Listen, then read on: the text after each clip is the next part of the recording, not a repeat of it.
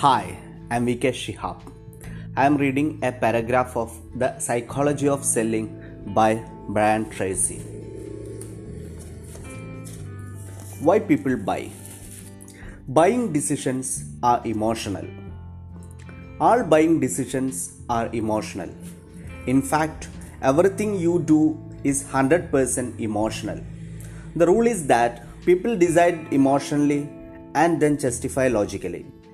You use logic to justify and rationalize your decisions once you have made it. When you say that you are going to do something because it is the logical thing to do, all you are saying is that you have more emotion invested in that course of action than in another. So, people decide emotionally and then justify logically.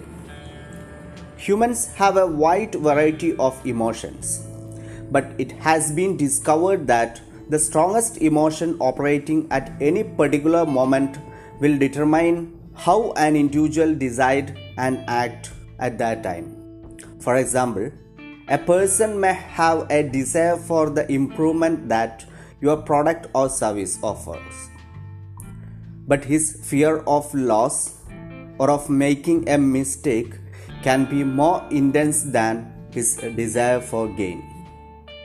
If this is the case, he will refrain from buying.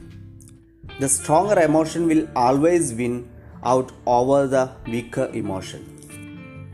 What is the solution? Increase buying desire.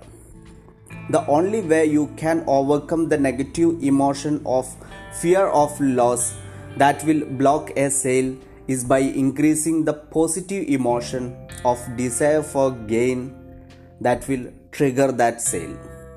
Everything you do or say that increase the intensity of buying desire moves you closer to the sale. Simultaneously, everything you do that lower the fear of making a mistake or loss moves you toward the sale as well.